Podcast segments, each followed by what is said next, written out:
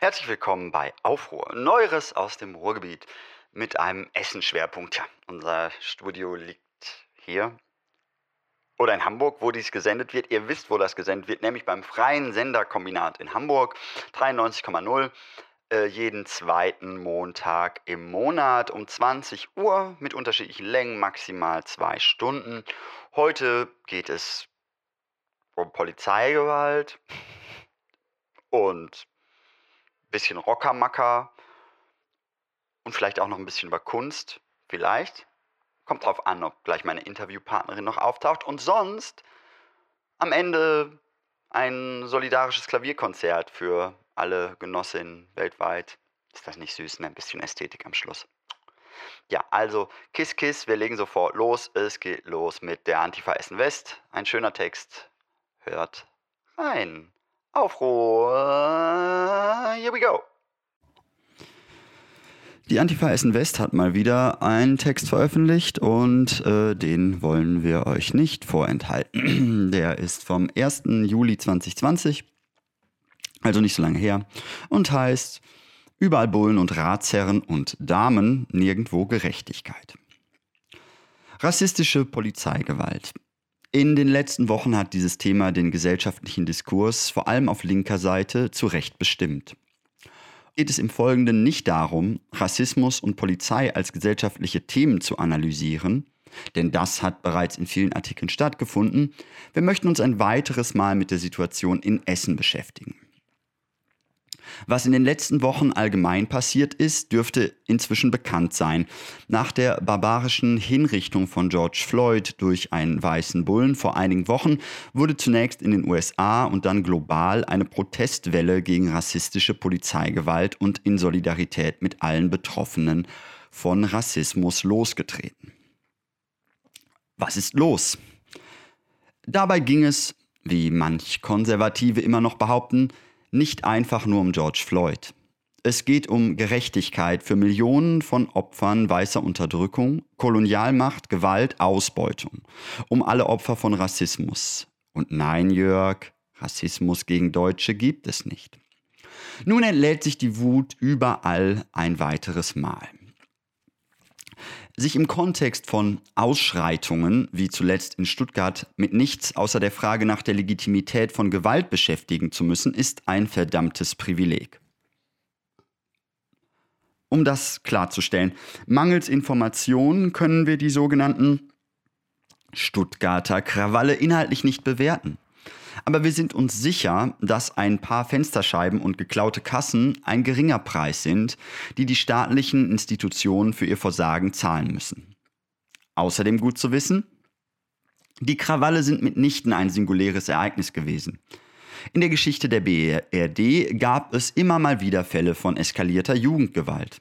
Ein Beispiel die Schwabinger Krawalle 1962 in München, von HistorikerInnen werden diese heute als Ereignis bewertet, das das Ende der Adenauer-Ära und die Liberalisierung der Bundesrepublik anzuzeigen scheint.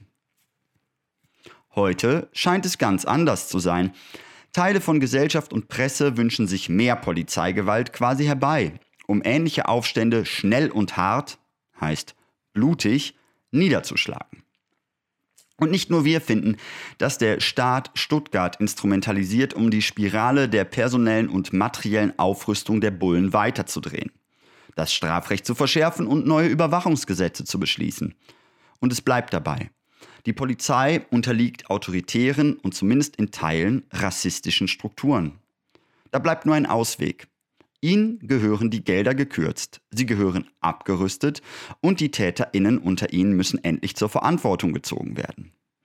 Auch in Essen gab es allein in den letzten paar Monaten viele Fälle von rassistischer Polizeigewalt.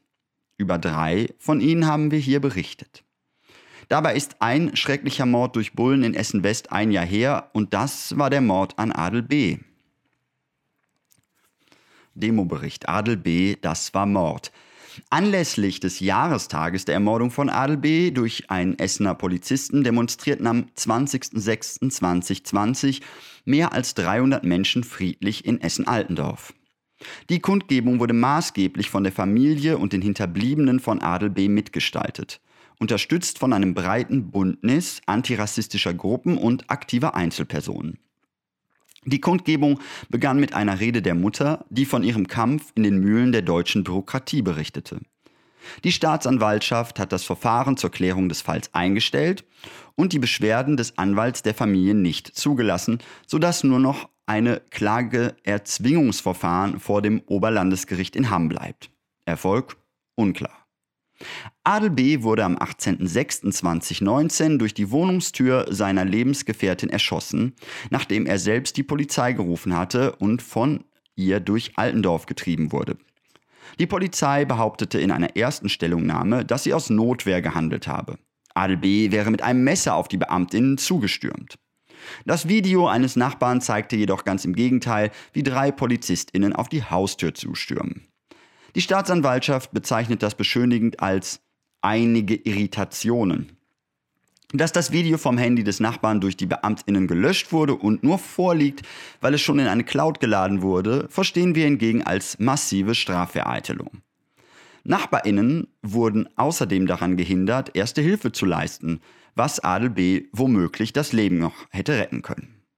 Unterlassene Hilfeleistung kommt also auch noch hinzu. Von Polizei und Presse wird Adel B. als gefährlicher, suizidaler Alkoholiker abgestempelt. Sie bedienen damit ein beliebtes Muster rassistischer Polizeiarbeit, die guten deutschen PolizistInnen in demokratischer Demut gegen die verrückten, drogensüchtigen MigrantInnen. Bestärkt in dieser Haltung gesellten sich auch Beamtinnen locker plaudernd unter die Demo-Teilnehmenden und verließen erst nach mehrfacher Aufforderung durch die Demoleitung widerwillig den Platz. Nach dem Redebeitrag der Mutter von Adel B. wurde das Mikro eröffnet und Betroffene konnten von ihren Erfahrungen mit strukturellem Rassismus erzählen. Auch die Initiative in Gedenken an Uri Jalot und Anwältinnen berichteten von ihrem Kampf um die Aufklärung rassistischer Polizeimorde. Nach drei Stunden erschütternder Berichte über das, was es laut Polizei und Staatsanwaltschaft nicht gibt, formierten sich die Teilnehmenden zu einer spontanen Demonstration zum Haus des ermordeten Adel B. Die Demonstration lief über die Altendorfer Straße und wurde schnell durch die umstehenden PassantInnen unterstützt. Kurz bevor der Demonstrationszug in die Straße des Hauses einbiegen konnte, wurden die ersten Reihen der Demo von PolizistInnen mit Faustschlägen und Tritten gestoppt. Ohne Mundschutz und Handschuhe bedrohten die BeamtInnen einzelne Demo-Teilnehmende, sich endlich zu verpissen. Obwohl sie bedrängt und von allen Seiten eingekesselt wurden, wichen die DemonstrantInnen nicht zurück und beharrten auf ihrem Versammlungsrecht. Nach einer halben Stunde wurde dieses Grundrecht dann doch gewährt, sodass sich die Demo erneut formierte und ihren Weg zum Tatort fortsetzte. Dort sprach erneut die Mutter von Adel B., flankiert von der Polizei. Es ging in ihrem Kampf nicht nur um den Fall ihres Sohnes, sondern um die Doppelmoral der deutschen Justiz, die Migrantinnen unter Generalverdacht stellt. Viele Teilnehmende der Demonstration hatten Tränen in den Augen, denn sie wussten nicht nur um die Verzweiflung von Adel Familie, sondern kennen selbst die Gefahr, die von einem gewaltbereiten Staatsorgan ausgeht, das sich jeder Verantwortung entzieht und von einer undurchdringlichen Bürokratie geschützt wird. Am Ende der Straße wurde die Demonstration aufgelöst und die Teilnehmenden durften sich unter massiver Polizeibegleitung entfernen. Wir danken allen, die an der Demonstration teilgenommen, ihre Erfahrungen geteilt und Adel B gedacht haben. Und die WAZ? Unser liebstes städtisches Käseblatt im Bildformat, auch bekannt als Westdeutsche Allgemeine Zeitung, titelt danach Anti-Polizei-Demo in Essen-Altendorf gerät aus dem Ruder. Die Essener Bullen hatten zwar nicht mal die Helme auf, aber klar. In vielen, in einem weiteren Artikel heißt es dann, man muss in der jüngeren Geschichte dieser Stadt schon sehr viele Jahre, wenn nicht sogar Jahrzehnte zurückschauen, um auf einen vergleichbaren Wutausbruch gegen die Polizei zu stoßen wie der, der sich am Samstag in Altendorf zutrug. Zunächst einmal ist das schlichtweg falsch, denn wütend sind wir und viele andere EssenerInnen nicht erst seit gestern. Nein, mal im Ernst, liebe WAZ. Wie kann eine erkämpfte Demonstration, in der niemand zu Schaden kam, als Eskalation abgetan werden? In dem Artikel heißt es, dass Bullen, die rassistisch sind, nirgendwo geduldet, sondern im Gegenteil früher oder später disziplinarisch belangt werden. Wie kann man denn so mies recherchieren? Sogar Bullen selbst sagen dir, dass das Bullshit ist.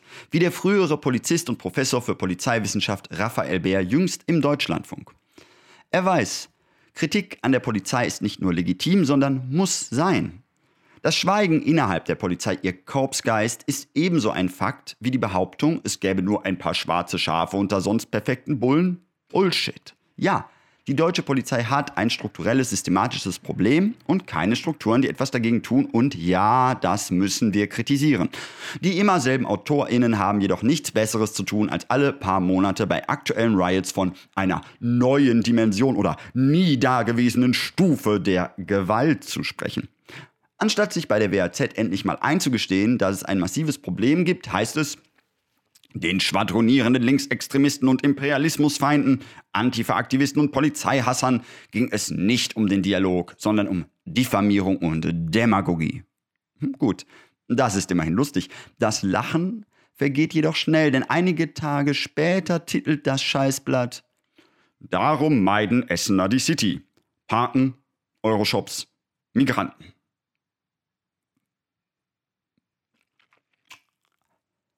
Fassen wir zusammen. Die WAZ ist Schrott. Dort wird nicht recherchiert oder journalistisch investigativ gearbeitet, stattdessen wird stumpf rassistische und rechte Hetze produziert und beflügelt. Wir hingegen fragen uns, wenn der Kapitalismus abgeschafft ist, die alte Watz jedoch noch zu Hause liegt, wohin damit? Spontan fällt uns nur eine geeignete Option ein, die Altpapiersammlung der Umwelt zur Liebe. Bis dahin eignet sie sich allerdings auch hervorragend zur Vorsorge etwaiger Klopapiernotlagen. Ratsfraktionen des Grauens. Zurück zu Essen, denn hier wurde gleich zwei Tage nach der Demo für die Ratssitzung am 24.06. von CDU, SPD, FDP, der Fraktion Tierschutz Sozialliberaler Bund sowie Essener Bürgerbündnis und Freie Wähler ein Antrag auf eine Resolution mit dem Titel Solidarität mit den Essener Einsatzkräften bei Polizei, Feuerwehr und Rettungsdiensten gestellt. Bevor wir auf den Antrag und die Debatte an sich eingehen, hierzu zwei Gedanken. Seit Beginn der Corona-Krise sehen wir immer wieder Personen von der zentralen Ausländerbehörde Essen, ZAB, in bullenähnlicher Montur und großer Besetzung durch Parks, zum Beispiel Stadtgarten oder Krupppark, patrouillieren und wahllos Leute kontrollieren oder maßregeln, dass sie zu wenig Abstand halten würden. Aufstehen gegen Rassismus haben dazu bereits einen offenen Brief an die Stadt geschrieben, wie es sein kann, dass irgendwelche Angestellten im öffentlichen Dienst jetzt scheinbar als Hilfs-Sheriffs fürs Ordnungsamt eingesetzt werden, ohne dass die Stadt etwas dazu sagt. Auch die ZAB-Leute würden unter die Berufsgruppen fallen, mit denen der Antrag sich solidarisieren will. Doch geantwortet hat die Stadt auf diese Frage bis heute nicht. Des Weiteren fällt an diesem Antrag mal wieder exemplarisch auf, dass konservative Parteien in der Polizeigewaltdebatte dazu tendieren, Bullen mit Sanitätern oder Feuerwehr in einen Topf zu schmeißen und dann schnell schon mal PolizeihasserInnen zu unterstellen, sie würden auch pauschal Sannis oder Feuerwehrleute abschaffen wollen. Das ist einfach völliger Quatsch. Kein Mensch schreibt Songs über die Arschlöcher im RTW oder brüllt All Firefighters are Bastards! Alles in einen Hut zu werfen und zu behaupten, wir wären sauer auf alle Einsatzkräfte, ist eine peinliche Diskursverschiebung und hat mit dem Inhalt des Ganzen überhaupt nichts zu tun. Klar, systemischen Rassismus gibt es auch im Gesundheitssystem und das zu thematisieren ist wichtig. Warum rassistische Bullen die Leute in Gefahr bringen und Einsatzkräfte von Rettungsdiensten was unterschiedliche sind, ist aber allen emanzipatorischen Menschenfreundinnen klar. Nun, zurück zum Antrag und vor allem zur darum geführten Debatte, die Mittwoch im Essener Rat geäußert wurde, möchten wir jetzt äh, einige der größten Einfallspinsel aus der Diskussion vorstellen mit jeweils einem Zitat vom Mittwoch, das euch helfen soll, die Damen und Herren einzusortieren. Los geht's mit Peter Pupek. Er stellt sich kritisch die Frage, inwieweit Deeskalation als Schwäche angesehen werden kann. Oder Elisabeth von Heesch-Orgas, Tierschutz SLB, findet die Zwischenrufe aus der linken Ecke überflüssig. Das wollte sie ja nur mal sagen. Äh, Hans-Ulrich Krause von der SPD ist niemand, der mit historischen Vergleichen inflationär umgeht und auch Hans-Peter Schöneweiß, FDP, weiß, wo die Übeltäter sitzen und weiß auch genau, welcher politischer Hintergrund dahinter steht. Eduard Schreier, FDP, kennt das Schweinesystem seit 1977 und Ingo Vogel, SPD, weiß, es handelt sich um Einzelfälle. Wilfried Adami, EBB, Freie Wähler, also auf diese Unsinnigkeit dieser Anträge fällt überhaupt nichts ein. So, und nun zum Quiz. Äh, ja, es gibt auch noch ein Quiz. Im Folgenden darf geraten werden, wer von Ihnen die folgenden Zitate äußerte, wobei die Lösungen am Ende des Textes zu finden sind. Die ganze Debatte bei der Ratssitzung könnt ihr euch übrigens auch ansehen im Internet auf dem zentralen Ratsinformationssystem. Dann klickt ihr auf Ratssitzung 49, bla bla bla und dann auf Top 8b. Guckt auf die Seite von Antifa Essen West, antifaessenwest.blackblocks.org, wenn ihr das bebildert haben wollt. Also, zurück zum Quiz. Hier kommen die Thesen. Erste These. Dabei zeugt es von eklatanter Unkenntnis, direkt oder indirekt von systemischem Rassismus bei der Polizei zu sprechen, zumal es bei unserer Polizei zunehmend Migranten gibt. 2. Zumal es ja jedem freisteht, sich bei konkretem Anlass an die jeweils zuständigen Stellen zwecks Beschwerdeanzeige zu wenden. 3. Und dann wundern wir uns, dass aufgedrehte Jugendliche oder Gäste dieses Landes oder was weiß ich für Menschen meinen, sie könnten sich alles erlauben. 4.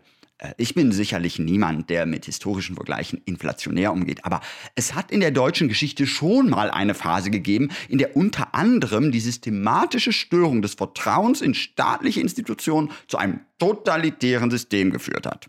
5. Stuttgart. Sie haben es alle gesehen. Ich will gar nicht sagen, welche Pressemeldung richtig ist, wie viel Prozent da Leute mit Migrationshintergrund dabei waren, die sich offensichtlich nicht integrieren lassen wollen. Obwohl wir ja auch als Kommune, als Land, als Bund relativ viele, viele, relativ viel, viel Geld investieren, damit das eben vernünftig läuft. Sechs äh, an die Linksfraktion gerichtet. Mittlerweile sind wir in einem Soziologie- oder was weiß ich Seminar. Das war schon beachtlich, alle Achtung, aber der Weg war klar gewesen. Wir brauchen eine Revolution. Ich hoffe, sie kommt nicht. Sieben. Schauen Sie mal, wie das da draußen geht. Wenn ein Polizeibeamter angezeigt wird, wie lange der ein Disziplinarverfahren hat, damit er da einigermaßen vernünftig wieder rauskommt, wenn er unschuldig ist und wenn er schuldig ist, wird er entsprechend bestraft. 8. Man sollte sich jedoch durchaus kritisch die Frage stellen, inwieweit Deeskalation und damit manchmal auch einhergehend das Nicht-Durchsetzen von Recht und Gesetz von einigen Menschen und Bevölkerungsgruppen als Schwäche interpretiert wird und sich solche Menschen bei einer von ihnen wahrgenommenen Folgelosigkeit von Verstößen und Rechtsbrüchen im Laufe der Zeit immer mehr herausnehmen und sich so die Grenzen mit jedem Vorfall ein Stückchen weiter verschieben. 9. Welchen Weg geht dieses Land? Hm? Was ist los auf den deutschen Straßen? Haben die Leute nicht aus der Geschichte gelernt? Schaut doch bitte mal. Was war Ende der Weimarer Zeit? Hä? Bekloppte aus allen extremen Lagern fielen auf den Straßen übereinander her. Und was war das Ergebnis? 10. Warum ist das so? Warum werden die Polizeikräfte angegriffen? Warum hat man keinen Respekt mehr vor der Polizei? Ich sage Ihnen warum. Das ist der Gedanke in dem Kopf mancher Leute, dass wir in einem Schweinesystem leben. Das ist das, was ich im Jahre 1977 immer wieder gehört habe von bestimmten Leuten. Na, die Lösung konntet ihr vielleicht raten, weil ich es vorher schon angekündigt habe. Und sonst schaut bei der antifaessenwest.blackblocks.org nach. Was die VertreterInnen der Essener Bürgerinnenschaft im Rat so geäußert haben, geht gar nicht. Direkt der erste Redner, Ingo Vogel, Fraktionschef der SPD und selber Bulle. War sich nicht zu schade von Einzelfällen bei rassistischer Polizeigewalt zu sprechen. Peter Tupek, CDU, seines Zeichens Vorsitzender des Polizeibeirats, verglich dann daraufhin die Polizeiausbildung in den USA mit der in Deutschland ganz gemäß dem Mantra, jo, die Amis haben ein Problem, weil die doof sind, aber bei uns Vorzeige Allmanns alles wunderbar und griff danach noch mit der Formulierung zum Teil bürgerkriegsähnlichen Ausschreitungen beim G20-Gipfel in Hamburg, bei der Räumung des Hambacher Forstes oder jüngst in Stuttgart bei den Ausschreitungen. Aber mittlerweile auch in kleineren Rahmen bei manchen Tumultdelikten im Ruhrgebiet und auch in Essen, wo Polizeibeamte tätlich angegriffen werden. Ganz tief in die Trickkiste des deutschen Bullshit-Bingos. Kurz darauf erklärt er mit Bezug auf die Demo in Altendorf, viele Teilnehmer skandierten, deutsche Polizisten, Mörder und Rassisten. Das macht mich sprachlos, wenn ich das dann in der Watz lese. Hm.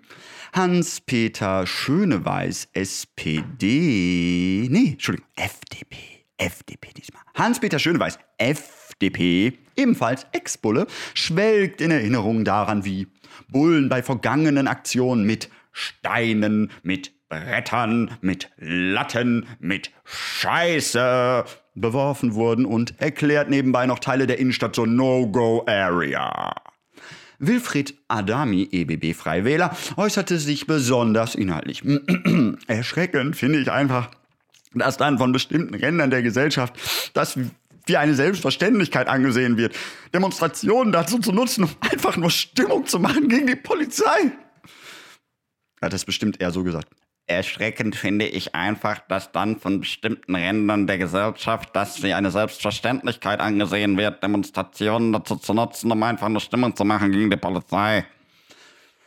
Oder anders. Who knows? Wir dagegen glauben nicht, dass es Demos braucht, um Stimmung gegen die Polizei zu machen. Diese Stimmung macht die Polizei schon ganz allein. Und Demonstrationen sind Ausdruck dessen. Eduard Schreier, FDP und schon wieder Ex-Bulle ups, erzählte die ganze Zeit von irgendwelchen Einsätzen, die er 1977 erlebt hatte und vom Schweinesystem. Da sehen wir ehrlich gesagt auch nicht richtig durch. Besonders übel waren jedoch Aussagen von Hans-Ulrich Krause, SPD und Elisabeth von Heesch-Orgas, Tierschutz SLB, die guten Gewissens als heftiger Geschichtsrevisionismus gewertet werden können. Es handelt sich um die im Quiz erwähnten Zitate 4 und 9. Es handelt sich um Aussagen, die allen Ernstes die Personen, die jetzt gegen rassistische Polizeigewalt auf die Straße gehen, mit jenen vergleichen, die den Nationalsozialismus in Deutschland an die Macht gebracht haben. Hm. Immer wieder werden nachweislich Bullen als Nazis enttarnt. Sie morden und kommen damit durch. Und ihr haut sowas raus? Euer Ernst? Hm. Mehr wollen wir dazu nicht sagen, außer noch Augen auf bei der Kommunalwahl im September. Das Gefühl zu kotzen liegt nahe, wenn ein Haufen alter weißer Männer mit arrogantem Blick und herabwürdigen Worten erklären, wie Rassismus in Deutschland so ist. Props an dieser Stelle an die Gegenreden von Grünen und Linken, die unter anderem auch den Vorschlag unterbreiteten, man könnte ja mal mit Betroffenen von Rassismus sprechen, statt über sie. Wir haben gesehen, wie viele nicht weiße Menschen in Altendorf dabei waren. Wir haben gesehen und gehört, wie die überwiegend nicht weißen Passantinnen und Anwohnerinnen nickten, klatschten, die Parolen mitriefen, den Protest unterstützten. Immer wieder hören wir von POCs, was Bullen ihnen antun und die Relativierung von etwa den Ratsfraktionen. Abseits der teils rechten und rassistischen Aussagen einiger Ratsmitglieder schockiert uns deren eklatante Missachtung bekannter Tatsachen dass Rassismus bei der Polizei in Deutschland und natürlich auch in ganz vielen anderen Ländern ein Problem ist und dass dieses Problem System hat, ist längst zu weiten Teilen der Bevölkerung durchgedrungen und bei weitem kein Geheimnis mehr. Wenn nicht immer nur Watz liest, sondern sich auch mal mit Berichterstattung von den Fraktionsmitgliedern scheinbar völlig unbekannten Medien wie Tagesschau, Monitor etc. ja ja öffentlich-rechtliche Lügenpresse, ihr wisst schon, zu Gemüte führt, weiß das. Raphael Beer, von dem wir oben berichtet haben, ist nicht der Einzige, der beispielsweise beim Deutschlandfunk von diesem Thema spricht. Beim Monitor gab es sehenswerte Reportagen, lesenswerte Artikel bei der Frankfurter Rundschau, der Zeit und, und, und, und, und, und, und. Der Einsatz von Pfefferspray, welches von der deutschen Polizei inflationär gegen alles, was sich bewegt, eingesetzt wird, ist laut Genfer Konvention im Krieg sogar verboten. Amnesty International berichtet regelmäßig über Machtmissbrauch bei der deutschen Polizei die kaum vorhandenen Möglichkeiten für Betroffene Gerechtigkeit zu erfahren und fordert dringend unabhängige Aufklärungsstellen. Hm. Polizeigewalt in der kriminologischen Forschung. Hm. Es gilt endlich den bürgerlichen Konsens des Freund und Helfers zu brechen. Ein vernünftiger und kritischer Diskurs muss möglich sein, ohne dass jeder, der die die Polizei kritisiert, diffamiert und delegitimiert wird. Etwa indem man sich die wissenschaftlichen Studienlagen anschaut. Beispiel das laufende Forschungsprojekt KVIAPOL Kopiapol von der Ruhr-Universität Bochum. Es beschäftigt sich mit Körperverletzungen im Amt durch PolizeibeamtInnen Hm. Anhand des Zwischenberichts vom September 2019 wollen wir an dieser Stelle nur einmal drei der von der Politik getätigten Aussagen widerlegen. 1. Fälle von Polizeigewalt sind Einzelfälle. Es gibt wenige schwarze, aber ganz viele weiße Schafe. Die Wissenschaftlerinnen gehen davon aus, dass es jährlich mindestens 12.000 mutmaßlich rechtswidrige Übergriffe durch Polizeibeamtinnen und Beamte gibt. Es wird ein enormes Dunkelfeld von mindestens 80 Prozent erwartet. 2. Die Einsatzmittel der Polizei seien sachgemäß und verhältnismäßig. Schwere Verletzungen sind fast nie zu befürchten. Hm. Die Folgen der Gewalt sind für die Betroffenen beträchtlich. Ein Drittel der Befragten ließ sich nach einem Vorfall von einem Arzt behandeln, 9% nahmen psychologische Hilfe in Anspruch, jeder fünfte, 19%, berichtete von andauernden Schlafstörungen. Im Fall schwerer körperlicher Verletzungen dominierten Gelenkverletzungen 10,2% und Knochenbrüche 6,2%. Dritte. These. Übergriffe von PolizistInnen, sofern sie denn geschehen, werden bei uns konsequent verfolgt und bestraft. Die Verfolgung geschieht selten automatisch, sondern hängt von der Anzeigebereitschaft der Betroffenen ab. Diese lag bei den Befragten nur bei 9%. Hauptgründe für die Anlehnung, Ablehnung der Anzeige waren Aussicht auf Erfolglosigkeit eines Strafverfahrens sowie Angst vor Gegenanzeigen wegen Widerstands. Das entspricht auch der gängigen Praxis. Die meisten Anwältinnen raten aus genau diesen Gründen von Anzeigen ab. Zweitens, falls doch Anzeigen erstattet wurden, war in der Regel 91 Prozent, klares Beweismaterial vorhanden. Zeuginnen aus seinem Videomaterial, ärztliche Befunde. Dennoch wurden bei den Befragten der Studie 86 Prozent der Fälle noch vor der Hauptversammlung eingestellt. 93 Prozent dann währenddessen. In der offiziellen Kriminalstatistik 2018 wurden sogar insgesamt 98 Prozent der Fälle eingestellt. Heißt im Klartext, Polizistinnen haben mit an Sicherheit grenzender Wahrscheinlichkeit keine Strafe zu befürchten. Male Tears by Horst Henrik und Co.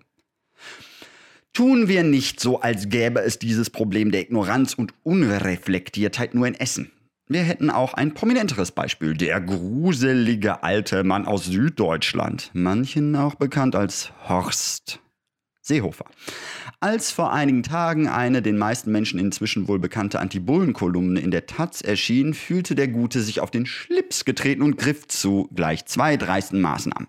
Erstens, er kündigte an, Anzeige erstatten zu wollen in seiner Rolle als Innenminister gegen eine Journalistin bei einer Zeitung. Wir haben Verständnis für die geneigten LeserInnen, denen da jetzt dieses eine Wort durch den Kopf schießt. Äh, äh Press, Press, Press, Pressefreiheit? Bei Horst bleibt dieses Grundgesetz wohl leider nicht hängen und wir denken, diese bodenlose Blödheit entlarvt sich von selbst. Zweitens, als Reaktion auf die Krawalle in Stuttgart wetterte der Chef des Bundesministeriums des Inneren dann gleich noch, aus Worten erfolgen immer auch Taten und bemühte sich redlich, besagte Autorin, die Schuld an dem bisschen Sachbeschädigung zu geben. Wenn wir jetzt einmal einfach sagen würden, dass er damit recht hätte, dann möchten wir hier auch ein paar Worte zitieren, aus denen Taten folgten. Fangen wir an mit der Aussage hier, ein paar Aussagen von Horst Seehofer. Hm. Zum Beispiel die hier, März 2011. Wir werden uns gegen Zuwanderung ins deutsche Sozialsystem wehren, bis zur letzten Patrone. Hm. Oder 2018. Der Islam gehört nicht zu Deutschland. Oder auch 2018, wir wollen keine Parallelgesellschaften und kein Multikulti. Hm.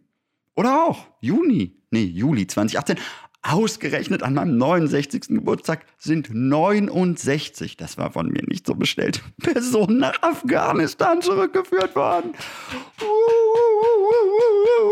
Happy Birthday to Horst. Suppi. Dreimal dürft ihr raten, wer so etwas Ekliges von sich gegeben hat. Hm, lieber Horst.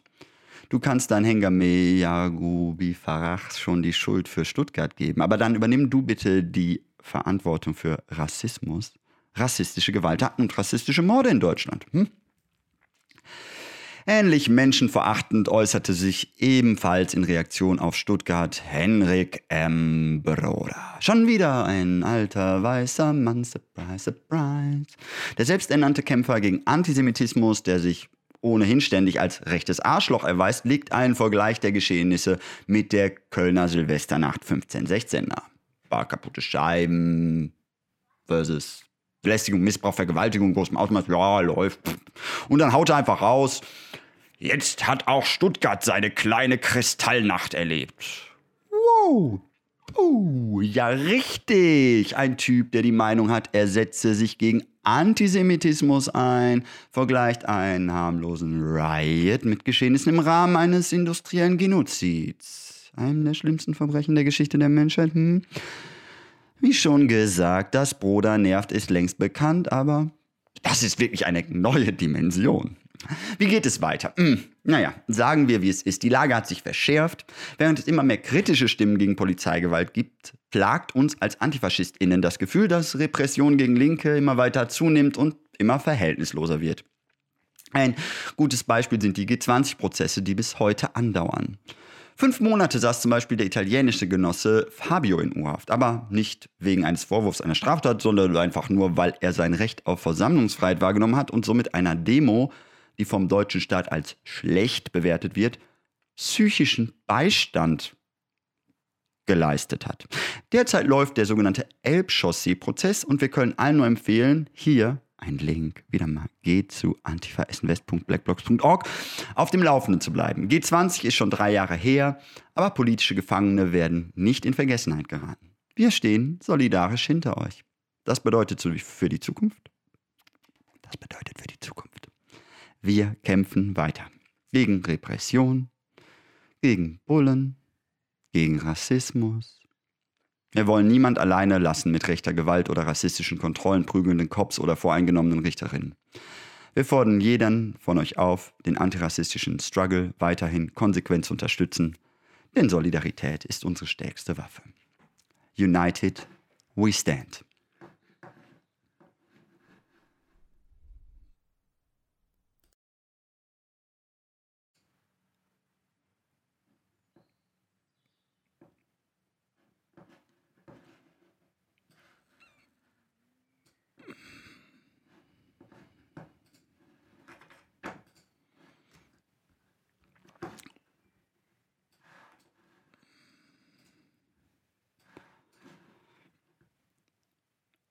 Wir bleiben, wie schon am Anfang gesagt, in Essen.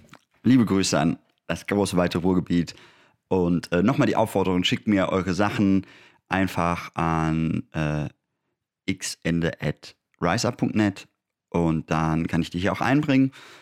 Ansonsten konzentriert es ein bisschen sich auf Essen, aber es gibt zumindest ja auch Radio Nordpol in Dortmund. Also hört da rein, äh, sucht einfach Radio Nordpol ähm, dann findet ihr das. Nordpol oft NRDPL.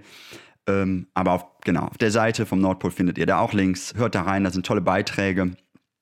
Ähm, äh, wir machen weiter mit einer ähm, Stellungnahme von Essen stellt sich quer zur äh, Demo mit rechtsradikaler Beteiligung am 5.7. Das ist ja nicht lange her. Ähm, und danach lesen wir dann einen Nachbericht über diese Demo aus der Aktuell von Dennis Pesch. Und los geht's mit der Vorberichterstattung, weil, naja, wenn dieses äh, Netzwerk aus Rocker, Nazis und Assoziierten, ähm, ja, das beschäftigt uns hier länger und in Essen ist das schon eine eigene Dimension. Also, na, mh, los geht's. Essen stellt sich quer, essq.de. Demo mit rechtsradikaler Beteiligung am 5.7. Am 4.7. Ähm, wollen bundesweit BikerInnen auf die Straße gehen, um gegen ein mögliches Fahrverbot an Sonn- und Feiertagen zur Eindämmung von Lärm zu demonstrieren. Tags darauf, am 5.7., soll es auch in Essen eine ähnliche Veranstaltung geben. Auffällig ist, dass sich die OrganisatorInnen bewusst nicht dem bundesweiten Aktionstag der BikerInnen anschließen, sondern eine eigene Veranstaltung planen. Anmelder der Versammlung ist Frank Schwung, besser bekannt als sein alter Ego dem Partybiker, als der er deutschsprachige Ballermann-Hits zum Besten gibt. Schwung ist aber ebenso Vice President des Essener Freeway Riders Motorrad Clubs. Der Freeway Riders MC gilt als in NRW als feste Größe innerhalb der Subkultur der Rocker besonders in NRW und ist bereits in der Vergangenheit ins Ziel von Ermittlungen gerückt. Bei Razzien unter Mitgliedern der Freeway Riders MC wurden Schusswaffen, Munition und Drogen sichergestellt. Offiziell steckt hinter der Versammlung eine Initiative, die sich Freiheit 21 nennt. Alle Anzeichen deuten darauf hin, dass Schwung selber Freiheit 21 administriert. Trotz dessen, dass Freiheit 21 erst recht neu in Erscheinung tritt, hat sie bei Facebook derzeit bereits 2522 Likes. Das ist auf den Umstand zurückzuführen, dass die Seite Freiheit 21 bereits früher allerdings unter anderem Namen existierte. Die Seite wurde ursprünglich als Unterstützungsseite für Xavier Naidu am 11. März 2020 angelegt und trug den Titel Solidarität mit Xavier, Meinungsfreiheit für Naidu. Hm. Der taktisch kluge Zug zur Hoch Hochzeit der Kritik an Person und der inhaltlichen Positionierung Naidus aufzuspringen, erklärt die meisten der Likes und damit ihre Reichweite. Erst am 8. Juni 2020 wurde die Seite dann in Freiheit 21 umbenannt. Die Likes wurden mitgenommen.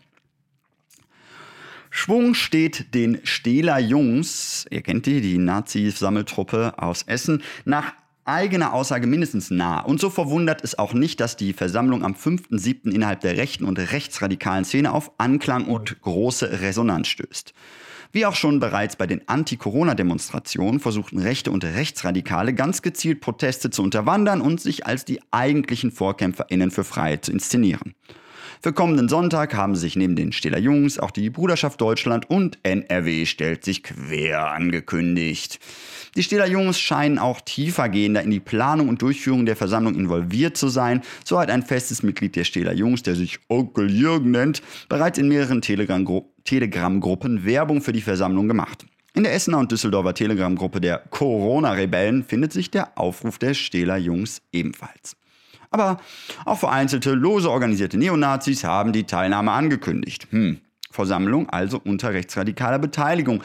Freiheit 21 ruft also am Sonntag, den 5.7. zur Versammlung auf dem Parkplatz vor der Grugehalle auf und dann will man durch die Rüttenscheider Straße ziehen. Damit Rechte sich in Essen versammeln und demonstrieren, hm, hm, das wird nicht unwidersprochen bleiben, also rufen wir zu einer Gegenversammlung auf. So, und jetzt schauen wir die Nachberichterstattung vom 7.7. Rechtsextreme und BikerInnen in Essen Versuch einer Vernetzung, die Freiheit mit Nazis zu demonstrieren von Dennis Pesch aus der Aktuell. Das ist die studentische Zeitschrift der Universität Duisburg-Essen, die immer wieder schöne Beiträge zum Beispiel von Dennis Pesch hat. Hm. Nordrhein-Westfalens extreme Rechte versuchte sich an einer Vernetzung mit der Biker- und Rocker-Szene in Essen. Zur Demo am 5. Juli 2020 kamen am Essener Messengelände in Rüttenscheid nur 300 Menschen. Der extrem rechte Mönchengladbacher Ratsherr Dominik Röseler und Frank Schwung, Musiker und Vizepräsident der Freeway Riders MC in Essen, wollte auf Proteste gegen den Bundesratsentschluss wegen Motorradlärms aufspringen. Neonazis mit Goodnight Left Side Shirt, völkische Tattoos aus der nordischen Mythologie, Lanzerfans, Rocker mit Reichskriegs Reichskriegsflaggen, Verschwörungsideologin und Pegida-Anhängerin wäre der Titel der Initiative Freiheit 21 nicht für die Freiheit gegen Fahrverbote. Man könnte meinen, dass es sich einfach um einen typisch rechten Aufmarsch gehandelt hat. Tatsächlich bestand die Hälfte der Demo aber aus BikerInnen verschiedener Ruhrgebietsgruppen, die gegen drohende Fahrverbote an Sonntag und Feiertagen demonstrieren wollten. Die Initiative Freiheit 21 führt auf Frank Schwung zurück. Auf Anfrage der aktuell erklärte Schwung, Administrator der Facebook-Seite zu sein, die, wie schon gehört, im März noch Solidarität mit Xavier, Meinungsfreiheit für Naidu hieß und so 3000 Abonnenten sammelte. Hm, paar Tage, ein paar mehr Abonnentinnen. Anfang März kursierte ein Video von Naidu im Messenger-Dienst Telegram. Ich hab fast alle Menschen lieb. Aber was, wenn fast jeden Tag ein Mord geschieht? bei dem der Gast den Gastgeber sein Leben stiehlt, sang Naidu. Dort er suggerierte, dass MigrantInnen gezielt Deutsche ermorden würden und bediente sich rassistischen und extrem rechten Narrativen, indem er Straftatmotivation auf ihre Herkunft reduzierte und Asylsuchende als Gäste bezeichnete, als handelte es sich bei der Flucht um eine freiwillige Entscheidung. Rechte Promis. Schwung war nach ersten aktuellen Recherchen äh, bisher nicht als extrem rechts in Erscheinung getreten, war nach aktuellen Recherchen, hielt sich in der Rocker-Szene auf. Berührungsängste mit der extremen Rechten hat Schwung jedoch keine Berührungsängste. Also, ne? Bei der Veranstaltung nahm er auch äh, die sich als Bürgerwehr inszenierenden Stählerjungs in Schutz. Die Rechten dürfen nicht verteufelt werden, erklärte Schwung. So wurde er zum passenden Partner für Röseler, den er nach eigenen Angaben im Fußballstadion bei Rot-Weiß Essen kennengelernt hat. Seit Juni 2020 sind beide in der, in der Initiative Freiheit 21 organisiert. Demnächst will Schwung weitere Themen mit dem früheren Hogesa-Chef Röseler bearbeiten, etwa das unter Neonazis beliebte Thema Kindesmissbrauch. Sie fordern seit Jahren eine Wiedereinführung der Todesstrafe. Damit dürfte die Mobilisierung für zukünftige Demonstrationen von Freiheit 21 weiter in die extreme Rechte reinrücken. Bereits mit dem Schulterschluss von Schwung und Röseler mobilisierten sie am Sonntag in NRW bekannte Rechtsextreme Neben dem früheren Pegida-NRW-Anmelder Kevin Strenzke nahm NRW steht auf Rednerin Stefan Lag an der Demo teil. Auch der niederländische Pegida-Aktivist Edwin Wagensfels, Duisburger Hogese-Anhänger, die dem Rechtsterrorismus nahestehende Bruderschaft Deutschland aus Düsseldorf, Reichsbürger und Corona-Rebellenorganisator Sascha Vossen, Künstlername Master Spitter, die saarländische NPD-Funktionärin Jacqueline Süßdorf sowieso und mehrere rechte Streamerinnen waren vor Ort. Die Polizei hatte bei der Anmeldung der Versammlung einen Demonstrationszug untersagt, unterlag dann aber Schwung vor dem Verwaltungsgericht Gelsenkirchen. Zunächst versuchte die Essener Polizei das Verbot trotzdem aufrechtzuerhalten. Durch einen Rechtsanwalt konnten Schwung und Röseler sich trotzdem durchsetzen und durch Rüttenscheid laufen. Durch einen kurz einsetzenden Regenschauer verließen viele DemonstrantInnen ohne Bezüge in die extreme Rechte die Veranstaltung vorzeitig. Das antifaschistische Bündnis Essen stellt sich quer hatte zu einer Gegenkundgebung am Gugerplatz aufgerufen. Das Bündnis machte über eine Woche vor der Veranstaltung bereits einige Verstrickungen der Veranstaltung in die extreme Rechte öffentlich. An der Wegstrecke äußerten sich diverse Antifaschistinnen außerdem ihren Protest gegen die Vernetzung von BikerInnen und Rechten. Liebe Biker, liebe Autofahrer, liebe um ihre Bewegungsfreiheit besorgten Mitbürger, lasst euch nicht von diesen Blendern, die als Xavier Naidu-Supporter gestartet haben und hier und heute einschlägiges Personal mobilisiert haben, vor ihren Karren spannen, erklärte ein ESSQ-Sprecher auf der Gegenkundgebung. Der große Erfolg für Röslers Versuch, neue Milieus, Milieus für die extreme Rechte zu gewinnen, blieb zumindest am Sonntag aus. So, und ich höre, unsere, äh, äh, unsere, unsere, unsere Gästin äh, ist auf dem Weg, unsere Interviewpartnerin. Und dann geht es gleich weiter mit einem weiteren spannenden und interessanten Thema. Bis gleich.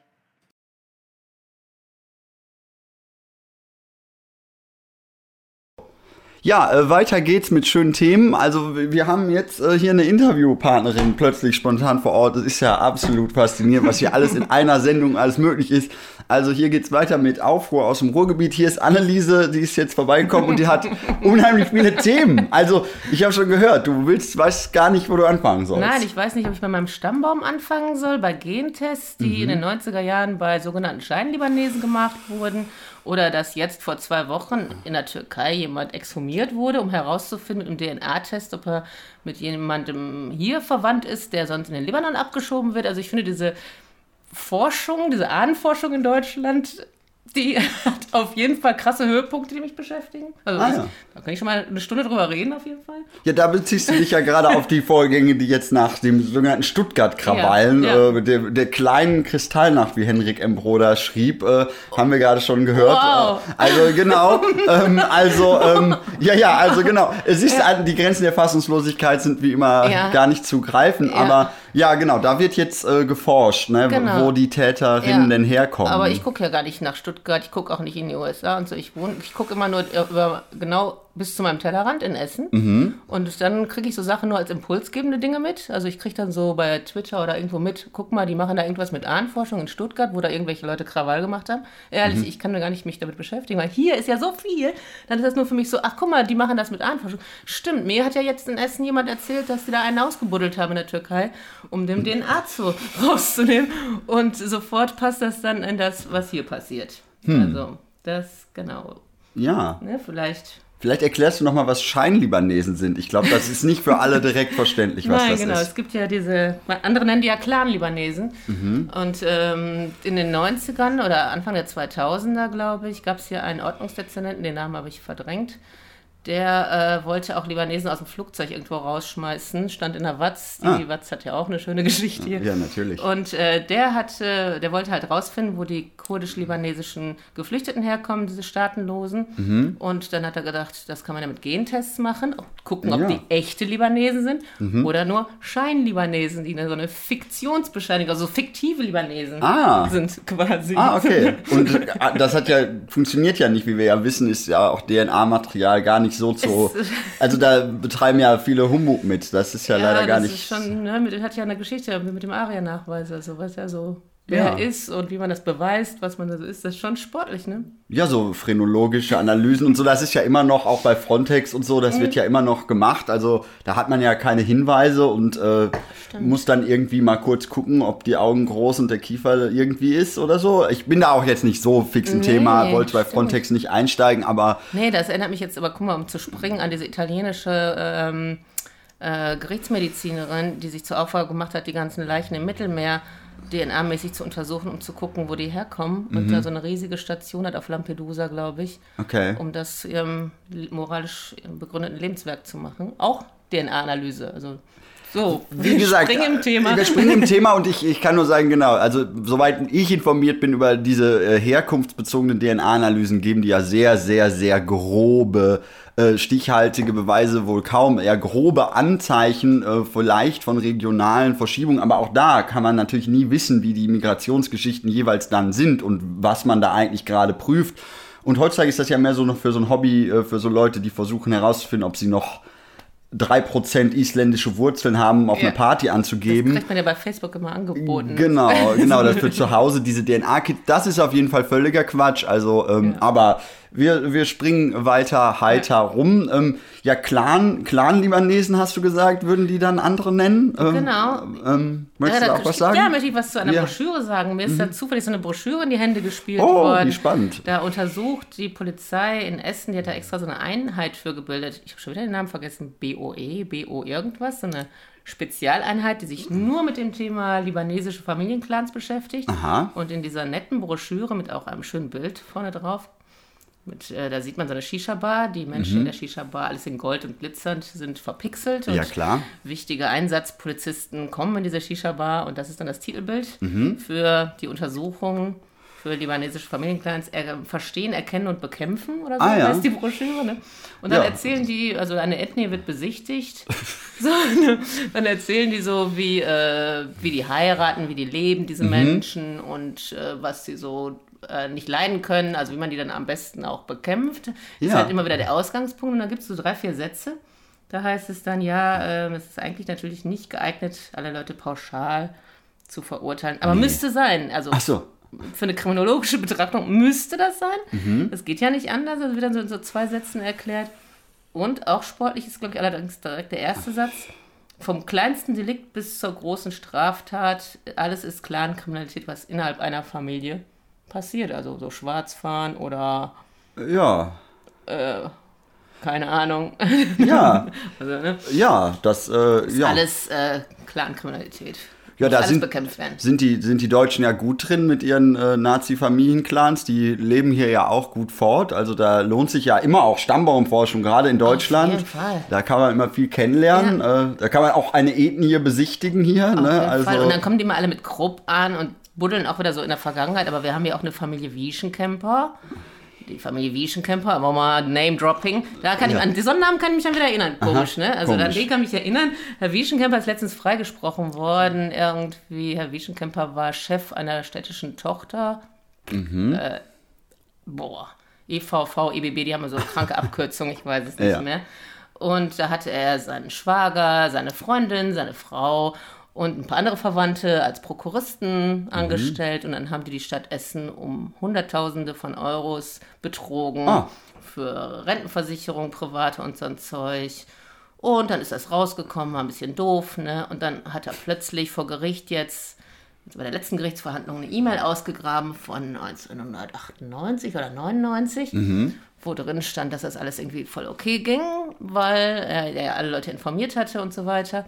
Jetzt ist das ja auch nicht einfach, so eine E-Mail zu fälschen über Outlook und so. Nein. Das, also ja, und dann ist jetzt diese ganze Familiengeschichte, diese Filzgeschichte unter den Teppich gekehrt, wie Ach. alles in Essen so. Unter Ja. diesem dicken Teppich. Wie Essen. groß ist dieser Essener Teppich? Dieser Filzteppich. Also- Weil man mag das Wort Filz ja nicht sagen, aber Ja, also. ist schon sehr dick. Ja, der Eindruck, äh, ich sag mal, es wird doch zunehmend irgendwie, entsteht der Eindruck, der, dieser Teppich sei in Essen noch mal besonders groß. Also, und auch die Verknüpfungen, die sich ja, also das ist ja etwas, was wir in dieser Sendung hier mehrfach schon thematisiert haben, also wie hier auch verschiedene Milieus sich gegenseitig äh, die Teppiche bereithalten. Ja. Also, Ich hörte tatsächlich ist mir zugespielt worden, dass der Herr Sator von der Essener Tafel Mhm. mit äh, diesen Brief geleakt hat, jetzt vom Antirassismus-Telefon. ach so. Äh, da äh, gab es Hinweise, da gibt es nämlich irgendwie verschiedene Kopien, Mhm. mit, die verschieden gefaltet sind. Einer hat einen gelben Flecken und anderer nicht und so, wo wir, obwohl das Antirassismus-Telefon,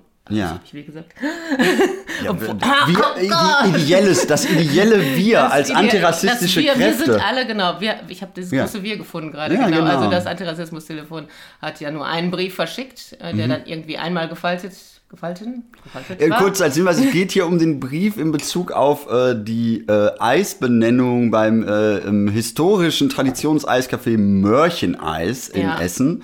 Ähm, und da wurde ein Brief geschrieben, ein Alltagsgeschäft des Antirassismus-Telefons, immer wieder aufgrund von Hinweisen von Betroffenen darauf hinzuweisen, dass gewisse Bezeichnungen rassistisch sind und äh, auf die. Beide Ja. Karten nicht so gut aussehen. Äh, Genau, und äh, es, äh, ja, stattdessen wurde dieser Brief aber an die Öffentlichkeit geleakt und hat jetzt einen veritablen Shitstorm hervorgerufen. Ja, und dann hat die, also haben mehrere Leute uns halt geholfen äh, uns das schon wieder. Mein Gott. Ja, dem Also großen wirklich. antirassistischen Kollektiv. genau, macht ja nichts.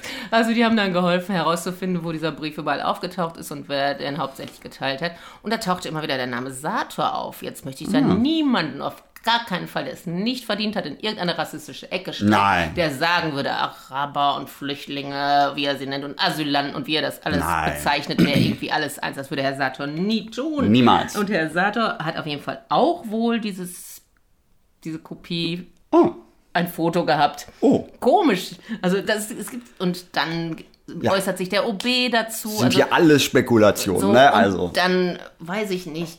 Dann gibt es noch den Ordnungsdezernenten und den Sozialdezernenten und so drei, vier Journalisten und Hm. Ex-Journalisten und äh, also ich komme auf so keine 50 Leute in Essen, die so einen Teppich gestrickt haben. Ja, Also weniger eigentlich als 50 Männer. Männer. Hast du etwas gegen Männer? Ich meine, M- Männer haben doch grundsätzlich diese Männermenschen. Diese Me- Männermenschen. Ja, das ist erstaunlich. Ich habe ja einen eigenen, sag manchmal, ich habe ja einen eigenen Mann, Mhm. aber keine Ahnung so viel. Ja, ja, ich meine, Manche. es ist ja auch, es, ne, also auch da, mit, mit kritischer Männlichkeit, da haben wir jetzt heute nicht so viel Zeit für, um das nochmal zu erläutern, aber auch das ist natürlich ein strukturelles äh, Problem. Ja. Ne? Also auch wie struktureller Rassismus geht es auch bei Männlichkeit um ein strukturelles Problem und das ist ja für die Menschen ganz, ganz schwierig. Das ne? Wort. Also genau, überhaupt, also die, die, man will sich ja als Privatperson begreifen, als Individuum mit Recht auf seine Meinung und auch wenn die eben dann halt hauptsächlich, hauptsächlich daraus besteht, irgendwelche anderen Leute sich schlecht fühlen zu lassen oder auf den rumzuhacken oder die zu diskriminieren, das ist ja das große Grundrecht, was uns die Demokratie versprochen hatte. Also das Recht äh, zu ja, auch wenn es einen gar nicht so wirklich interessiert, aber, aber jede Gelegenheit zu nutzen, um zu denken, da kann ich nachtreten. Das, das ist sowas, das aus der, ähm, da kann man da eigentlich nur tiefenpsychologisch sich fragen, wie schlecht es diesen Menschen geht. Das ist natürlich auch irgendwie mittlerweile ein Binsenplatz, immer zu sagen, ihr Armen mit eurem vertrockneten Horrorleben, was, äh, was äh, hat euch denn heute Morgen schon wieder zu Facebook äh, bewegt oder zum Leserbrief oder sonst was, aber Ich, mir fällt gerade ein Wort ein. ja. Jetzt, die, ich habe die ganze Zeit nach einem Wort gesucht, was ungefähr so in die Richtung geht wie das M-Wort, Mhm. nur für diese andere Kategorie von Menschen. Und dann ist mir eingefallen, jetzt gerade fällt es mir ein, Aha. sagt man gar nicht mehr so chauvinistisch Show wie du, ne? Du Shovi, ja, doch, So genau. ein Show-wie-Eisbecher? Ja, ja, So ein Show-wie-Eisbecher ist jetzt irgendwie nicht so, geht nicht, funktioniert nicht so richtig, aber ich muss, das ist kompletter Chauvinismus. ja. Das ist schon das Wort dafür, ne? Ja, ja, das ist eigentlich das Wort dafür. Und genau, um das äh, genau dann zu konkretisieren, gibt es eben verschiedenen Ausdruck von Chauvinismus. Wohlstandschauvinismus Genau. zum Beispiel. Also es gibt verschiedene Formen davon, die kann man auch an diesen anderen Begrifflichkeiten, Klassismus, Rassismus, Sexismus, Genau, Ableismus, genau. Ageismus etc. aufgehen. Aber es gibt verschiedene wissenschaftliche Herangehensweisen, um Diskriminierungsstrukturen zu untersuchen und Machtverhältnisse in Gesellschaft. Das ist darum kann es ja aber nicht gehen, weil die, die Verhältnisse sind ja so, wie sie sind, weil sie so sein mussten wegen Kapitalismus und so. Und da kann man ja jetzt nicht sagen, da müsste sich irgendwas ändern. Da ist ja jeder Eingriff Zensur, also Veränderung in einem demokratischen Land, das ist ja also das ist doch hier zum, es ist in Beton, das ist eine Stahlskulptur ja. von, ja. von Gesellschaft, die auf hohem Sockel steht, wie, wie Wilhelm, also wie, die genau, wie, der, wie der Wilhelm, wie der Kaiser Wilhelm. Also ja, ja also ich glaube, also das habe ich heute auch noch gedacht, ich glaube, die Leute wollen alle so einen Platz auf diesem stählernen Ross. Also das ist so, ne, so einmal so auf Kruppstahl sitzen in fünf Meter Höhe und äh, runterblicken, ganz chauvinistisch, das ist, das ist ein Traum. Ja. Bayern München-Fan. Alle sind Bayern München-Fans. Das auch noch. Ja, das ist für mich so das, Bayern München-Fan sein, so Sieger-Fan sein, so Fußball-Fan sein. Für, das ist für mich so das, der Inbegriff von äh, auf diesem Bismarck äh, ja. Stahlhelm Platz nehmen. Ah, schön. Und die richtige Fußballfahne, die immer gewinnt, schwenken. Ja, ich wähle auch immer nur die Partei, die gewinnt. Also genau, ist ja das klar. genau, natürlich CDU wählen. Genau. genau. Bismarck reiten, äh, Bismarck Pferd, äh, Bismarck Pferd reiten, genau so rum. Ja. Und äh, Bayern München fahren, fahren schminken. Ja, immer und, vorne weg, ne? Genau. Und dann kommt das Oktoberfest wieder ja? auf den Flughafenplatz. Wo, ne? Ja, und dann kommt? bestimmt. Oh, geil. Ich weiß nicht, jetzt so Corona-Oktoberfest in Essen auf der Wiese. In Essen ist alles möglich. Also, Gab es ja schon letztes Jahr, ne? Ja. Aber ja. Ja. Dann siehst du diese ganzen komischen Journalisten mhm. in Lederhosen durch Rüttenscheid laufen. Einmal noch zurück zu dem Eisbecher. Ich fand es so interessant, dass an dem Eisbecher, dass ja die äh, Inhaber von Mörchen Eis das einfach auch umbenannt haben und da gar nicht so ein Problem drin. Habe ich das richtig verstanden? Die sind, also die denken jetzt, ich habe gerade heute den äh, Lokalzeitbericht tatsächlich dann gesehen. Ähm, die denken auf jeden Fall jetzt laut darüber nach, das umzubenennen, ah. weil sie auch auf keinen Fall sich mit den Rechten gemein machen möchten. Das ah, ja. ist doch immerhin schon mal ja. so. Ja. ja, das ist doch. Ja. Während andere Journalisten, wie gesagt, äh, offiziell oder auch inoffiziell verlauten lassen, dass es also allein schon überhaupt einem Geschäftsmann so ein Schreiben zu schicken, also mit dem Etikett Antirassismus-Telefon an für sich, das ist ja schon geschäftsschädigend. Also deswegen habe ich ja gesagt, das Antirassismus-Telefon muss man eigentlich abschaffen, weil eine Institution, eine Institution, die den Namen trägt, ist ein Angriff. Ja. Weil die behauptet ja was. Ja, ja. Und wenn ihr dann Geschäftsleute anschreibt, dann ist das ja schon eine Behauptung, einen Brief zu kriegen. Das ist schon, das geht nicht. Da greift man das Kapital direkt an mit dem Du, also, ja. ne, kriegst einen Brief von uns, Ende. Ja, großartig. Wir müssen eigentlich nur leere Briefe verschicken. Ja, einfach Blanko-Formulare. Blanko-Briefe, einfach. Schreiben Sie Ihren Rassismus einfach hier rein. genau. Also, dass Sie Rassist sind, ist wahrscheinlich und wir sind eigentlich treffsicher. Äh, insofern können Sie einfach unterschreiben und dann läuft das. Also, ich ja, meine, ja. Aber wir warten jetzt ja auf die Resolution im Stadtrat, dass alle mhm. Geschäftsleute in Essen von einem pauschalen Rassismusvorwurf getroffen wurden und dass die gesamte, dass die gesamte Politik der Stadt Essen ja. hinter den Rüttenscheider und allen Geschäftsleuten der ganzen Welt stehen. Auf jeden Fall. Die auf jeden Fall zu Unrecht in der Kritik stehen. Also ja, geschlossen sich irgendwo hinterstellen, wovon man keine Ahnung hat, da ist der Essener Rat richtig gut ja, drin. Also ja. Äh, auf jeden Fall, also das haben wir auch vorhin schon gehört, aber also noch ahnungsloser auch als die eigene bürgerliche Presse, die man da eigentlich ja im Rücken hätte. Also ob jetzt Zeit, Süddeutsche, Frankfurter Rundschau, egal, überall überall ist klar, es gibt strukturelle Probleme bei der Polizei, aber im Essener Rat, da erinnern sich die Leute an 1977 und wie sie genau. damals ihr Wurstbrötchen rückwärts in Rachen sich geschoben haben und dabei fast erstickt sind und daneben stand ein Linker mit langen Haaren und ja. das ist eindeutig ein Sachzusammenhang, den man hier nochmal klarstellen muss. Also das ist, also im Essener Rat, da ist sozusagen, da leuchten die Sterne ganz groß. Es ist halt, ist halt auch witzig. Da sieht man auch gerne mal aus wie Dieter Thomas Heck. Ja, da, also, ist, ja, da ist die Mode auch stehen geblieben, weil die, ich meine, ne, wir wissen alle, Kommunalpolitik ist ein Fluch, ist ja auch unangenehm. Also ne, wollen wir nicht verhehlen. Da, das lockt natürlich nicht unbedingt Leute an, die, sag ich mal, viel noch vorhaben. Also in den seltensten Fällen, weil Kommunalpolitik ist dröge, anstrengend und schlecht bezahlt. Also, Kann aber natürlich auch ein Trittbrett sein, um in den Landtag zu ah, ja, kommen, stimmt. Oberbürgermeister zu werden. Ah ja. Wenn man äh, sonst nur in dem Autohaus seines Vaters äh, ah, ja. ja. französische Kleinwagen verkaufen kann. Also. Ah, du sprichst gerade hier unseren Oberbürgermeister Herrn Kufen an. Ja, äh, jetzt nichts gegen seine Vita, aber. Ah, nee.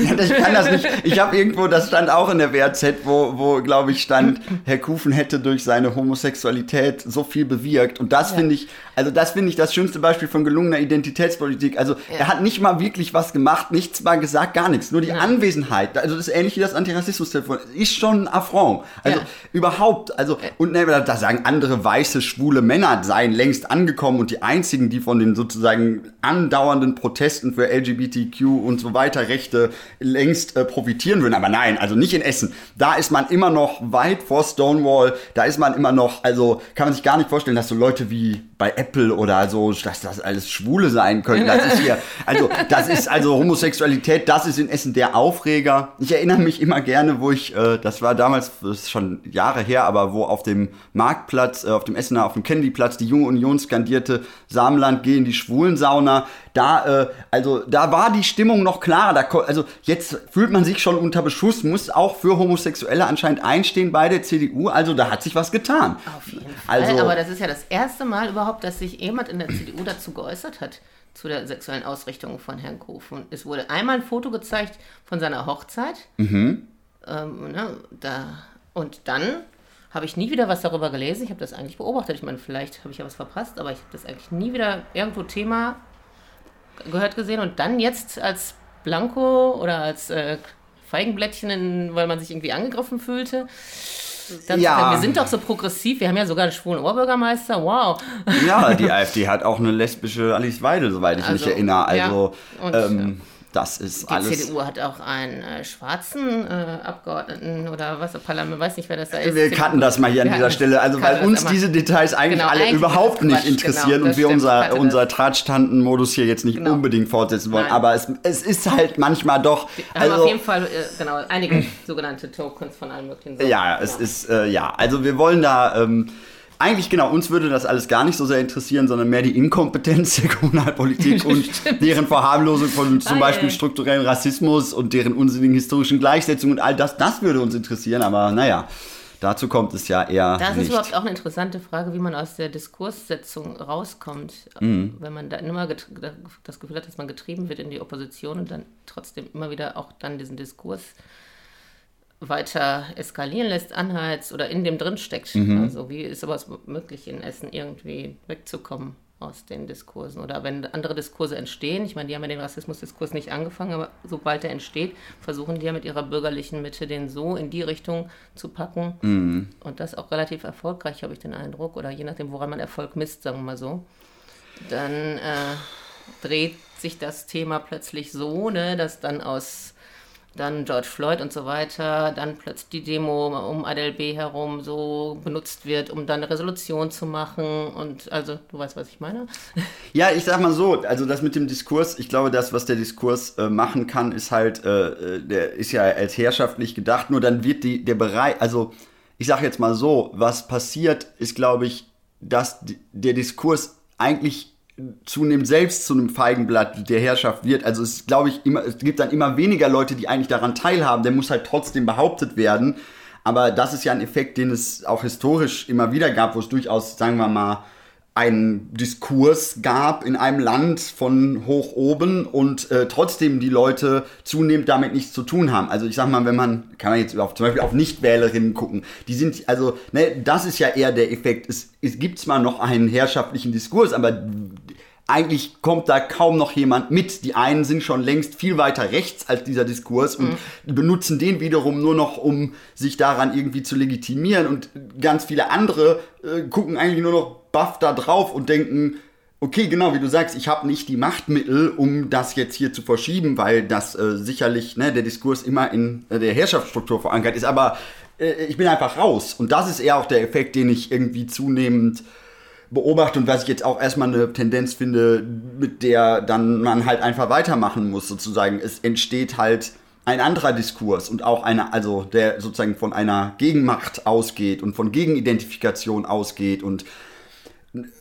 an sich ist das Demokratie. Ne? Also das Demokratieverständnis ähm, ist ja oft irgendwie nicht so weit her. Ne? Die, wir haben ja irgendwie in, der, in dieser Gesellschaft das Problem, dass mittlerweile ja schon reformistische Vorschläge als revolutionär gelten. Also dieser, der Stillstand, den sich diese Gesellschaft selbst auferlegt und damit hofft, was weiß ich, nicht so schnell Richtung Ungarn abzurutschen oder ich weiß nicht, oder schneller oder was auch immer das damit eigentlich beabsichtigt ist. Es ist, ähm, ne, ich sag mal, ja, es würde ein bisschen ne, entweder mehr eine komplexere Beschäftigung mit den Verhältnissen erfordern und wenn das schon nicht gelingt, ähm, ja, dann ähm, ja, kann ich auch nur sagen, sind das halt offene Kämpfe, ne? die, die sich jetzt auch nicht so einfach wieder nivellieren lassen.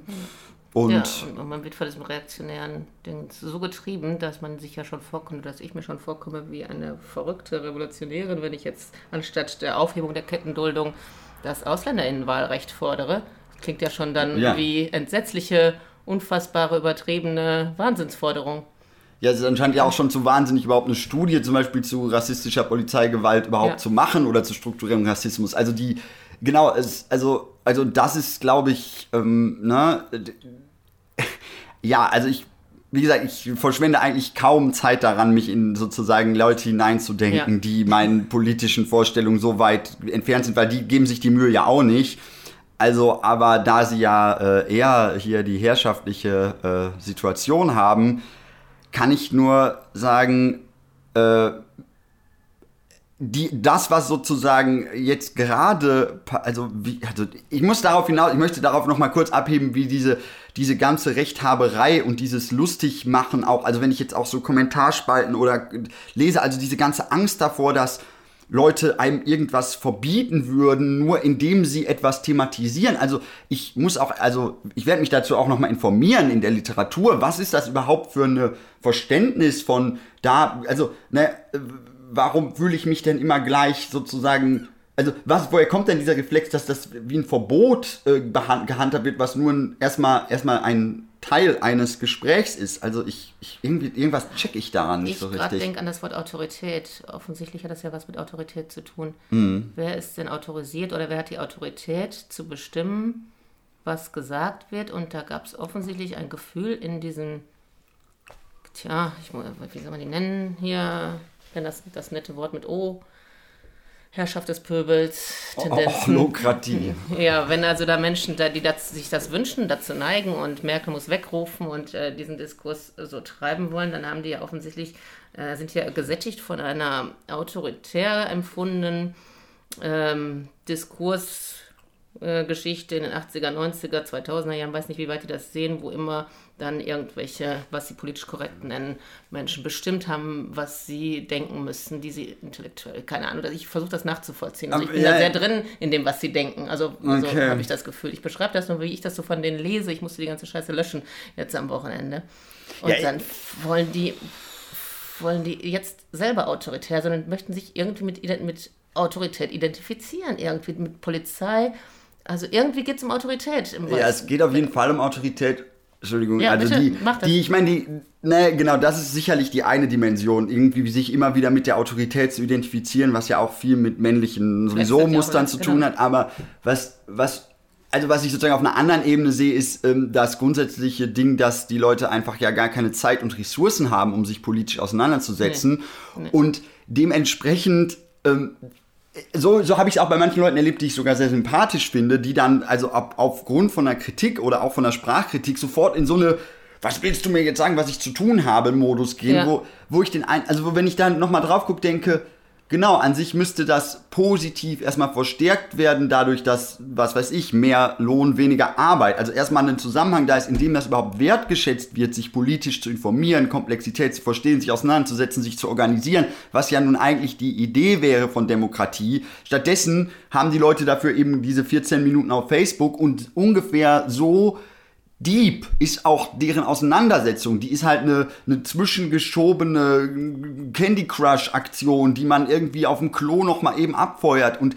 das ist für mich der, das, okay. was für mich im Kern auch von, also klar gibt es viele Profis, die hier Herrschaftserhalt betreiben, aber wenn ich mich frage, wie kriege ich denn die große Menge von Leuten aus diesem obskurantischen Rage-Modus raus, dann brauchen die soziale Zusammenhänge, in denen sie ihre Sachen diskutieren können und Zeit und Ressourcen, um überhaupt sich dafür freizumachen, nicht nur morgens, was weiß ich, die Bild oder die Watz oder irgendwas quer zu lesen und anschließend rumzupöbeln, sondern ah, so eine Empathie und vielleicht Verbindung und ne, ja, da ja. vielleicht mal Diskussionskultur in der politischen Gruppe kennenlernen. Wie redet man überhaupt? Also und das ist, das ist, wird davon sogar weggemacht. Also was ich beobachte jetzt im beruflichen Umfeld, wo ich irgendwie Menschen unterrichte, äh, die dann in der Mittagspause zusammensitzen, es ist komplett tabu in Arbeitssituationen, egal von ich rede, von ganz, ganz verschiedenen Firmen, im beruflichen Alltag über Politik oder über all diese Themen irgendwie sich auszutauschen. Und ich denke, das gilt auch ganz viel für privates Umfeld in bürgerlichen Kontexten. Da wird über all das nicht geredet, aber es entsteht Druck, darüber reden zu wollen. Und dann machen die gleichen Menschen das auf Social Media und dann eskalativ, mhm. weil sie im echten Kontext äh, sich ständig maulkorbmäßig unterdrücken. Vielleicht ist das auch ein Ventil, vielleicht ist das auch irgendwie so ein, so ein, so ein, Parad also so ein schizophrenes Dasein, das man da führen muss.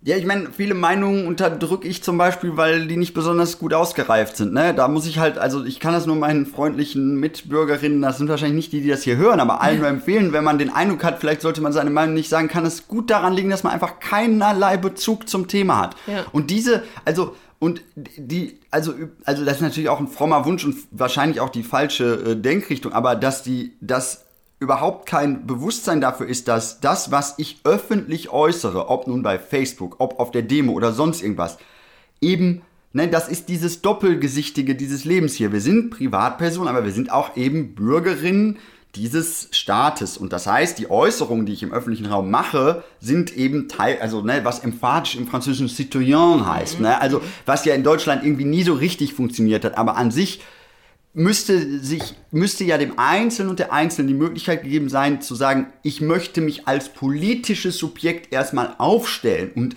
eine Grundausrüstung dafür schaffen und dann auch, kann ich vielleicht auch, ne, das heißt eben aber auch Fehler eingestehen, Schwächen zugeben, Ignoranz erkennen, blinde Flecke durchschauen, Sachen strukturell erfassen. Sich darüber streiten. Und das ist aber auch, glaube ich, ein kulturell deutsches Phänomen, was ich beobachtet habe, jedenfalls. Oh, die Deutschen meinst du? Ja, da muss ich mal sagen, jetzt, wenn ich jetzt äh, in anderen europäischen Zusammenhängen abends mit Leuten privat zusammensetze, dann ist das, gehört das auch zum guten Ton, dass jemand am Tisch sagt, ich bin Kommunist und der andere so, nein, ich bin Monarchist und dann streiten die sich und dann sagt die andere hm. Person, nein, ich bin das und das. Und die identifizieren sich damit, die streiten sich darüber und das gehört dazu, dass man darüber spricht in mhm. einer, ich sag mal, Vernissage in Spanien ist mir das immer wieder passiert, dass danach die Menschen sich dann so auseinandersetzen, mhm. als was hier ein No-Go wäre in den bürgerlichen Kontexten von Vernissage, die ich jetzt meine nicht. da wäre das, da spricht Mensch nicht über Politik, in, das ist kein Smalltalk-Thema, immer, sondern eher so, ich bin unpolitisch und darüber rede ich nicht. Mhm. Und das ist irgendwie auch vielleicht was mit diesem Ekel, das hat meine Mutter mir mal erklärt, mit diesem Ekel nach der NS-Zeit, überhaupt mm. sich politisch zu äußern, ob das ist alles hätte, könnte sein, dass es oh. in bestimmten Milieus so eklig empfunden wurde, dass man gesagt hat, nee, wir äußern uns einfach dazu. Oh ja, oh ja, das ist ja der nächste, nächste Deep Dive hier in das Schweigen der Väter nach äh, 45. Ja, und aber im, Milieu, in einem anderen Milieu als das die mm. RF-Leute und so weiter in ihren bildungsbürgerlichen Milieus, sondern ich meine das jetzt wirklich für, von meiner Mutter bezogen, jetzt in ArbeiterInnen-Milieus, mm. die oder auch als, äh, aus anderen kleinbürgerlichen Milieus, mit denen wir vertraut sind, wo man gesagt hat, nee, unsere Eltern haben uns nichts erzählt und wir reden gar nicht über Politik und wir erziehen unsere Kinder unpolitisch. Das ist ein Scheißthema in Deutschland, darüber sprechen wir nicht. Hm. Und äh, äh, natürlich wurde trotzdem mit, mit, ähnlichen moralischen Hintergründen weitererzogen, glaube ich, über Generationen. Und dann, ja. auch in diesen Milieus, äh, äh, lösen sich jetzt gerade da Knoten vielleicht und dann erklärt das auch vielleicht die Sehnsucht nach Pöbelherrschaft. Ja, mit, dein, mit deiner Pöbelherrschaft, also mit deiner Pöbelherrschaft, da gehe ich nicht, das, da gehe ich, nein, das. wird nicht gelöscht, aber ich will ja nur sagen, genau, die Pöbelherrschaft würde ja voraussetzen, dass da überhaupt, äh, nimmt das noch auf, dass da überhaupt eine Herrschaft daraus resultiert. Und das äh, ne, halte ich jetzt in allen das stimmt, das ist protofaschistischen, der Trick ist ja jetzt nun immer sozusagen diesen, diesen freien Diskurs, dass der eigentlich eben gar nicht, der wirkt überhaupt nicht, der wird nicht wirksam, sondern ne, der wird weiter verwaltet und ne, äh, instrumentalisiert und genau. für gewisse eh schon vorhandene politischen und wirtschaftlichen Interessen genau. weiterverwendet. Der, und der dient als Grundrauschen, der dient genau. als Grundrauschen und der darf so laut werden, dass er gerade noch zu handeln ist. Richtig. Das ist gerade so ne, mit Fernsehshows, das, das steuert aber auch niemand, das ist ja immer das Witz, ich glaube, das steuert überhaupt niemand, das ist ein Grundrauschen, was gerade so sich aus verschiedenen Kräften so in einem Lärm, in einem Lärm äh, hält, der irgendwie erträglich ist, damit das, die mit die Hegemonie gewahrt wird. Ja, ich glaube, ja, du, ich du hast auch gerne in Behauptung. Ja, ja ich meine, ich meine, ich glaube, auf dieses Thema da, da lässt sich, äh, kann man sich noch mal eigen drauf vorbereiten. Aber ja, die, ähm, ich, stimmt. ich denke, also klar, ne, die autoritäre Sehnsucht ist offensichtlich und ne, das, ähm, die Entwicklung, sage ich mal, wenn man davon ausgeht, dass die autoritäre Formierung eher von der Peripherie nach Deutschland vordringt und man heute zum Beispiel in Polen jetzt wieder der nationalkonservative Kandidat leider ganz knapp gewonnen hat, müssen wir uns darauf einstellen, dass dieses Grundrauschen halt äh, erstmal zunimmt und genau, und uns natürlich wirklich ernsthaft fragen, wie, wie dagegen gehen. Und wie gesagt, meine Antwort ist schon, äh, da, wo eine politische Organisation stattfindet, das meine ich eben exakt nicht, weder den bürgerlichen noch den Postvernissage-Küchentisch, sondern ich meine ne, Basisaufbau, Arbeit in möglichst gemischten Gruppen, in denen kontrovers diskutiert werden kann und sich darüber klar wird, wie politische Willensbildung überhaupt funktionieren soll und worauf ob ihr vielleicht noch irgendeine Hoffnung für dieses untergehende Scheißsystem hier auf Lage habt, außer noch eine Krise, noch mal Krise, Klimakrise, alles Untergang. Ähm, das erfordert dann schon eine gewisse Ernsthaftigkeit und deswegen kann ich jetzt erstmal nur sagen, äh, geht weniger arbeiten oder so und nehmt euch mehr Zeit für den Quatsch, weil man kann das nicht schnell zwischen Tür und Angel klären. Also Nein. auf keinen Fall. Nein. So, dir gehört das Schlusswort. Oh Gott. Oh Gott. Oh Gott, nein. Oh Göttin. Oh, oh Göttin. Oh Göttin, komm Göttin, zu uns genau. und rette uns. Ja. Genau. Kein, kein, Schlusswort, kein Ende in Sicht. Nein, es geht weiter. Wir kämpfen weiter. Solidarische Grüße an euch alle da draußen. Jetzt gibt es noch eine Dreiviertelstunde Klaviermusik, äh, weil Ästhetik hilft und ähm, alles klar. Ähm, oder nicht. Bis zum nächsten Mal bei Aufruhr. Tschüss.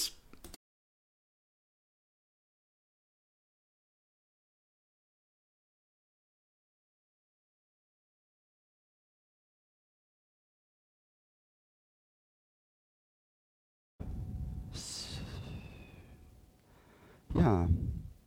Hi, ähm, wir sind immer noch bei Aufruhr. Neueres aus dem Ruhrgebiet. Aber gibt es da so viel Neues? Ist es nicht vielmehr das ewig Alte? Hm, neu.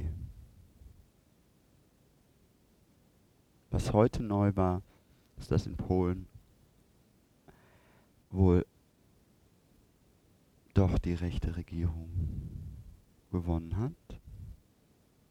Und deswegen, weil manchmal nur Mitgefühl hilft ein Klavierstück für all die Menschen, auf der Welt, die kämpfen.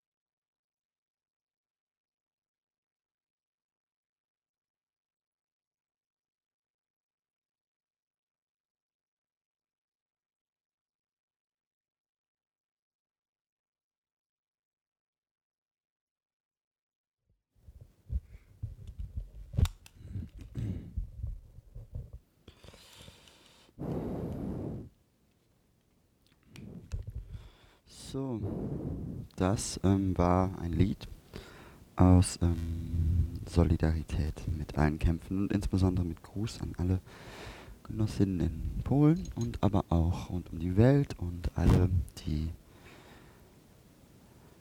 insbesondere für LGBTQ-Rechte kämpfen und für diesen ähm, Gender Spirit spiele ich jetzt das nächste Lied.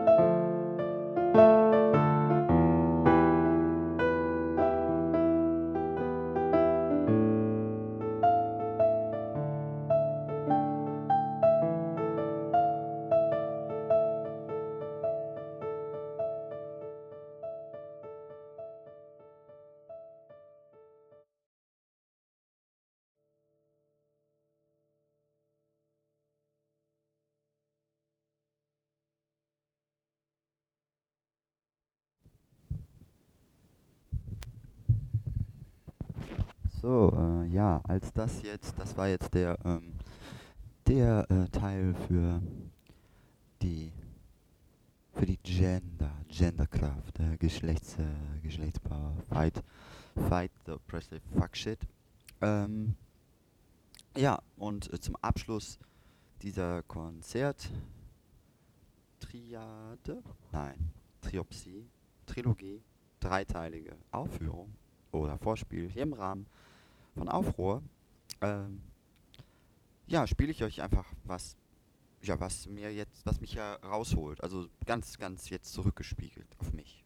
Und mal gucken.